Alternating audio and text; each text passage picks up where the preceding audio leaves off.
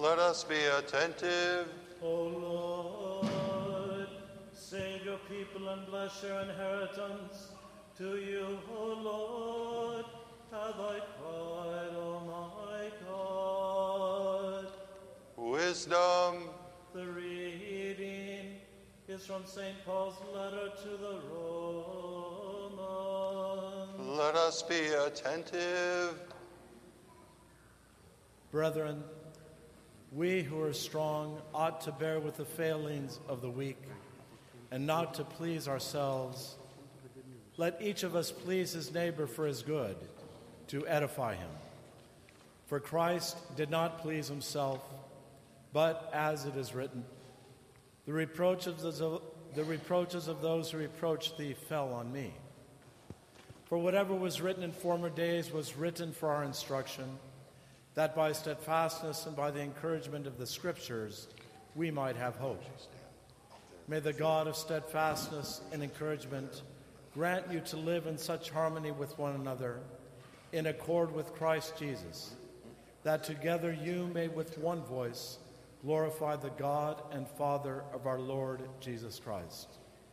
Welcome one another, therefore as Christ has welcomed you for the glory of God. Peace be with you, the reader.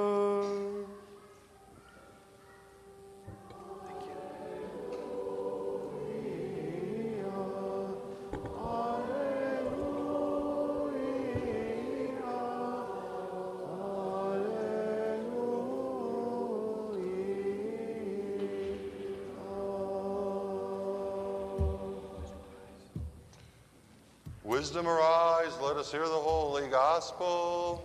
Peace be with you all.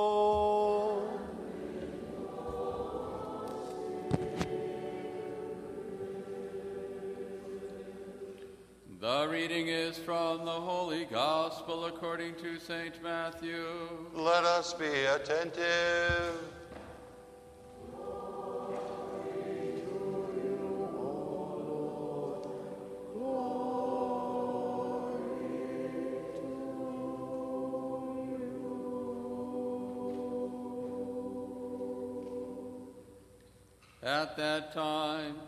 As Jesus passed on from there, two blind men followed him, crying aloud, Have mercy on us, son of David. When he entered the house, the blind men came to him, and Jesus said to them, Do you believe that I am able to do this? They said to him, Yes, Lord. Then he touched their eyes, saying, According to your faith be it done to you. And their eyes were opened. And Jesus sternly charged them, See that no one knows it. But they went away and spread his fame through all, all that district. As they were going away, behold, a dumb demoniac was brought to him. And when the demon had been cast out, the dumb man spoke. And the crowds marveled, saying, Never was anything like this seen in Israel. But the Pharisees said, He cast out demons by the prince of demons. And Jesus went about all the cities and villages, teaching in their synagogues and preaching the gospel of the kingdom, and healing every disease and every infirmity among the people. Peace be with you who proclaim the gospel.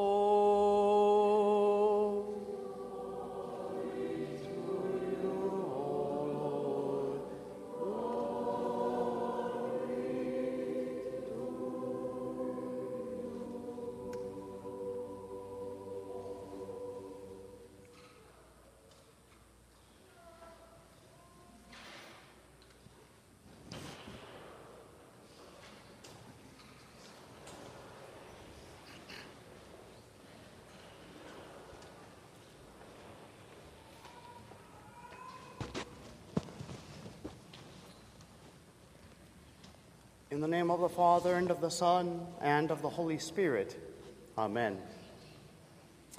Once reflecting on, on the holy and sacred writings of the Bible, uh, St. Simeon, the new theologian, a beautiful saint of the 11th century, once said this.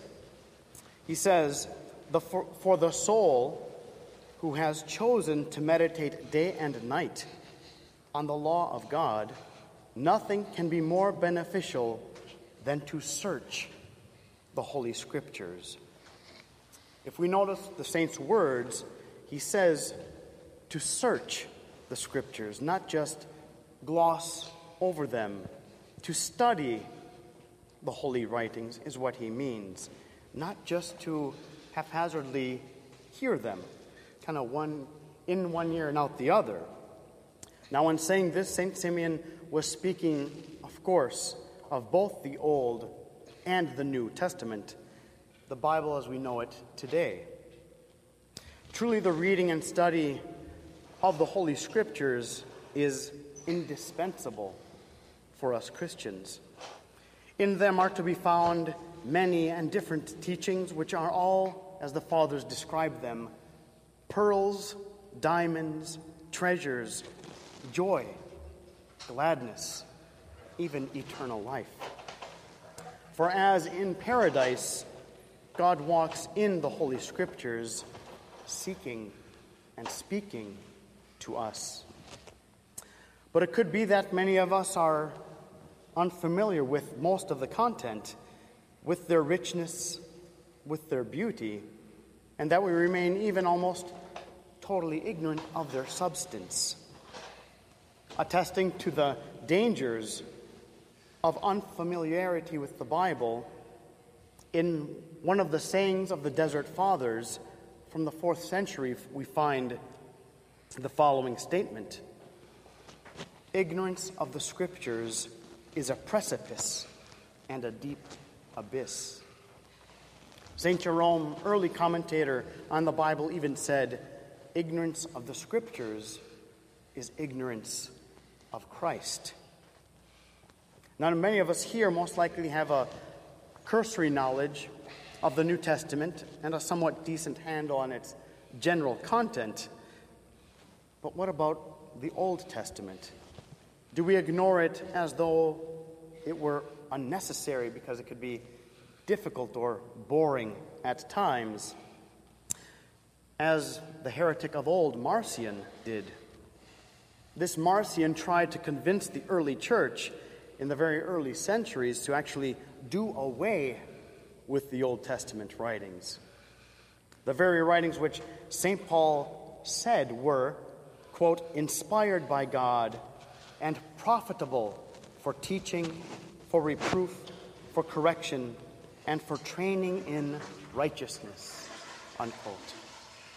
And as we heard this morning from Romans, St. Paul said again, whatever was written in former days was written for our instruction, that by steadfastness and by the encouragement of the Scriptures we might have hope.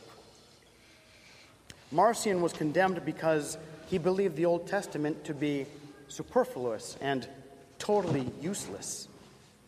And like some people today, he didn't quite know what to make of the Old Testament. He couldn't understand it. But maybe he never saw what St. Paul said that Christ is the end of the law. Or in Galatians, where he said, Before faith came, we were kept under the law, under guard by the law, kept for the faith which would afterward be revealed. Therefore, the law was our tutor to bring us to Christ. The Old Testament, as it were, guarded the human race against sin and prepared humanity for the coming of faith, for the coming of Christ. He is the end, that is, the goal, the purpose of the law, the prophets, the writings, of the Old Covenant.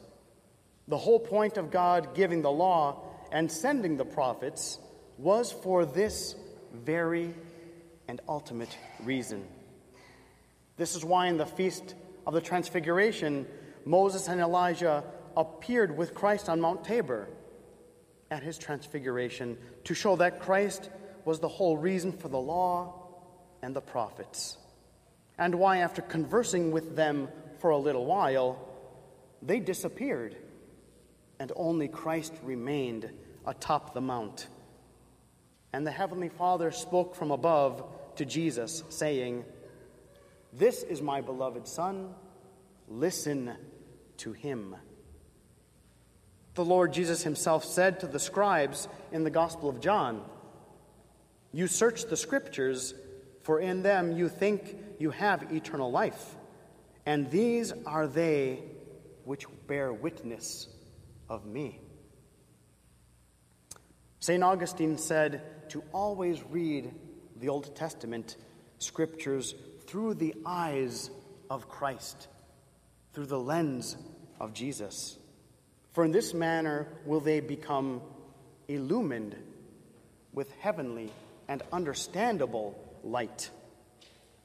This is why St. Paul again is able to say to St. Timothy, From a child you have known the Holy Scriptures, which are able to make you wise unto salvation through faith which is in Christ Jesus. In Christ, the Old Testament makes sense and finds its meaning. As the Lord said, I came not to abolish the law, but to fulfill it. And how many times do we hear this particular phrase in the New Testament? In order that the scriptures might be fulfilled. Even in our creed, which we recite, we say, rising on the third day according to the scriptures. That is, in accordance with what the Old Testament scriptures have said and prophesied about the Christ. And it is the Holy Spirit who spoke through the prophets.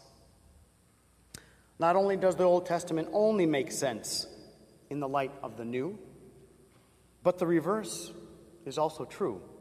How many figures of the Old Testament are mentioned in the writings of the New Testament?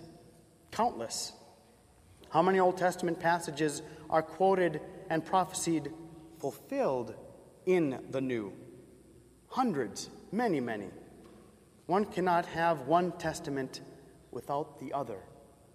St. John Chrysostom said it this way These two are bound up and interwoven one with another. It is necessary to bear in mind that the Old Testament is the shadow of good things to come. If the reader forgets this, he may not receive the edification that he should, as Apostle Paul warns in 2 Corinthians. Concerning the Jews of his day, he writes that even unto this very day, when Moses is read, the veil is upon their hearts. Because with them a veil remains unlifted in the reading of the Old Testament, he says. That is to say, they are not spiritually enlightened unto faith in Christ, who removes that veil. But if one turns to the Lord, who is the Spirit, the veil is taken away and the key to the Old Testament is given so as to unlock it. So we must also read these books from a Christian point of view, under the guidance of the church and the inspiration of the Holy Spirit, constantly remembering the Lord's words. These are they which bear witness of me. In them are contained the preparation for the coming of Christ, as I said promises, prophecies, and types or prefigurements of Christ. The Old Testament, as St. Paul told us, is a tutor, an instructor, bringing us to Christ, pointing the way to Him. He who is the end, the goal, the ultimate purpose of the law. The apostles and the holy fathers of our church always saw the Old Testament and the New as the type and the fulfillment as the shadow and the truth. In the patristic writings and the hymns of the church services, the Old and the New Testaments are constantly being contrasted, and in this contrast, showing the ultimate meaning. Adam and Christ, Eve and the Theotokos, there the earthly paradise, but here the heavenly paradise of the church. Through the woman came sin, but through the virgin came salvation. The eating of the fruit was unto death, the partaking of the Holy Eucharist unto eternal life. There the forbidden tree, but here the saving tree of the cross. The whole saving dispensation of the gospel was given in types and images in the Old Testament, foreshadowed long ago, and this mystery has been revealed to the church and to her saints. For this reason, St. Irenaeus in the second century is adamant that there is one and only one author of both the Old and New Testaments. From Genesis to Revelation, all has been written under the guidance, under the operation of the Holy Spirit. And Christ, the eternal Word of God, is present in the Scriptures from beginning to end. In the Gospel of Luke, there's a beautiful thing about on the road to Emmaus that the apostles Luke and Cleopas are walking on the way and they're conversing with the risen Lord, but they don't recognize him at first. But when he starts to speak with them, it says that he opens the scriptures unto them. That, of course, is the Old Testament writings. And they said, after this experience, Did not our hearts burn within us while he talked with us on the way, while he opened unto us the scriptures? And then he sat and he broke bread with them, partaking of the Holy Eucharist. And in the Eucharist, that is the word not just spoken anymore, but incarnate, was partaken of, and their eyes were opened, and they recognized Christ. Brothers and sisters, when the Lord speaks with us through His Word, through His sacred scriptures, both old and new, our hearts also should burn within us, as they did in the hearts of Luke and Cleopas. And we should yearn not only to hear the word, study the word, but also to swallow it, to chew upon it, to digest it, to partake of it in the most intimate way, to partake of the incarnate word, Christ Himself who took flesh for us in Holy Communion and come to full knowledge of Him. So, just as Christ was made known to those apostles in the breaking of the bread, after opening to up the scriptures, so to us in every divine liturgy, first the scriptures are proclaimed, the epistle, the gospel. And then the gospel is moved away from its place on the table to make way for the bread and the wine because the word becomes enfleshed and we partake of it. Let us come to know him as our Lord and our God in the partaking of his most precious body and blood. To him be the power and the glory forever. Amen. Please rise.